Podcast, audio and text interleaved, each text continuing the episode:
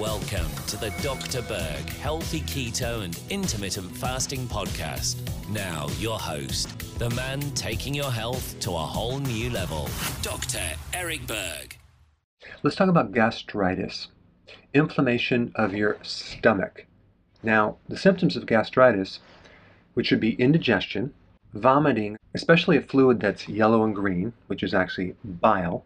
I'm going to come back to that.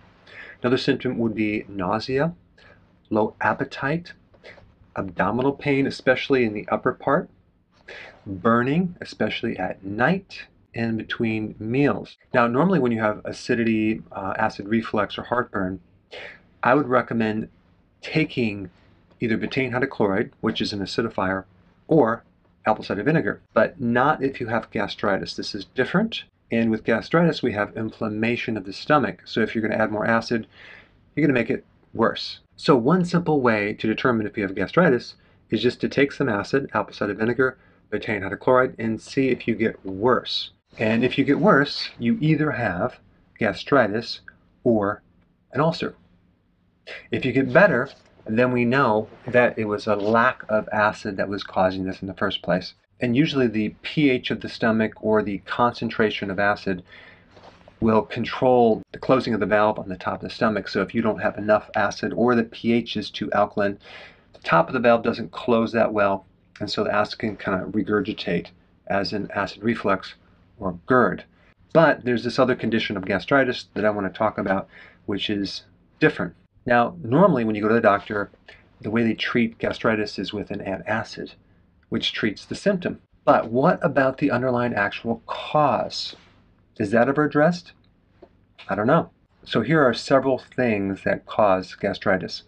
Uh, alcohol, aspirin, NSAIDs, H. pylori can be associated with gastritis.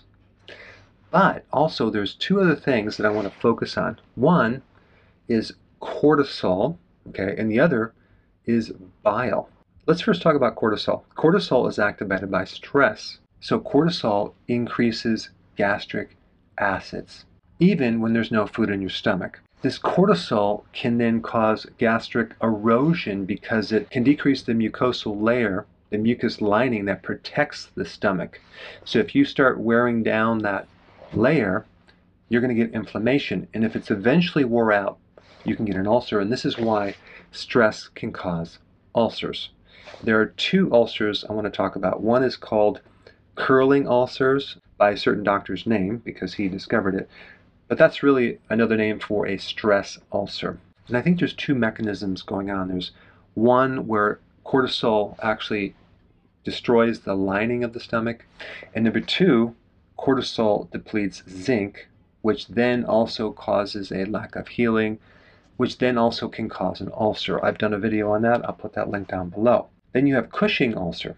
And I'm almost positive that that relates to Cushing syndrome, which is an excess amount of cortisol. And in this type of ulcer, you have an overstimulation of the vagus nerve, which then increases gastric acid, which can then cause an ulcer.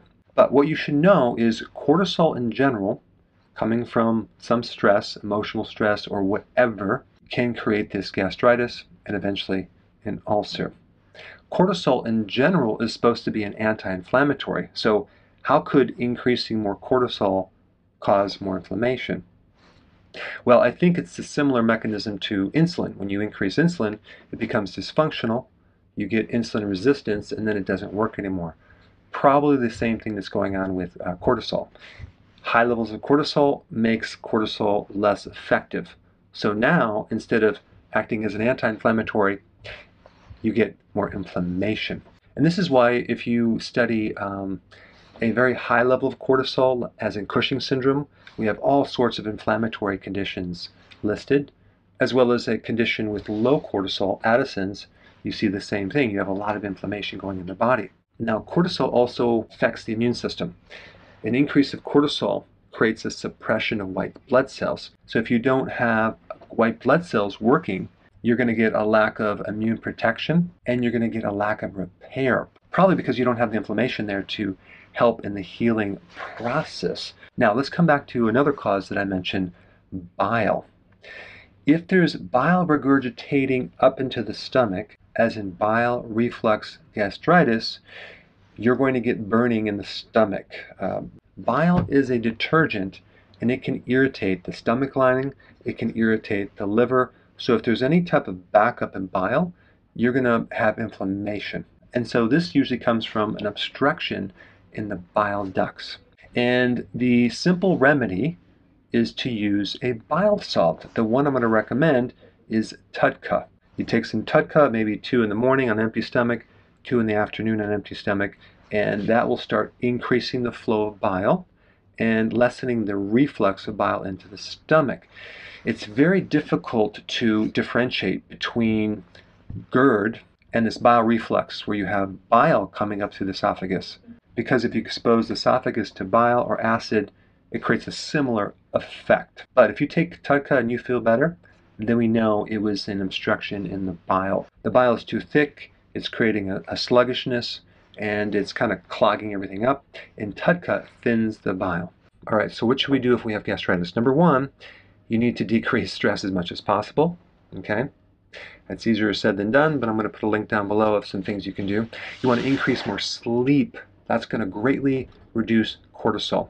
Taking vitamin D can help because vitamin D will help lower cortisol. Zinc carnosine will also help gastritis. Do things to support the adrenal, like adaptogens, lemon balm tea, things like that. Keto. Keto helps take people out of the flight or fight mode. Also, fasting will help repair inflammation probably more than anything else I know, and, and so will vitamin D. They're both very powerful anti inflammatories.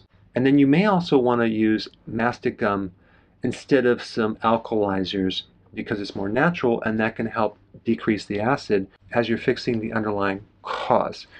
But of course, with all of this advice, check with your doctor before doing any of this. Thanks for watching.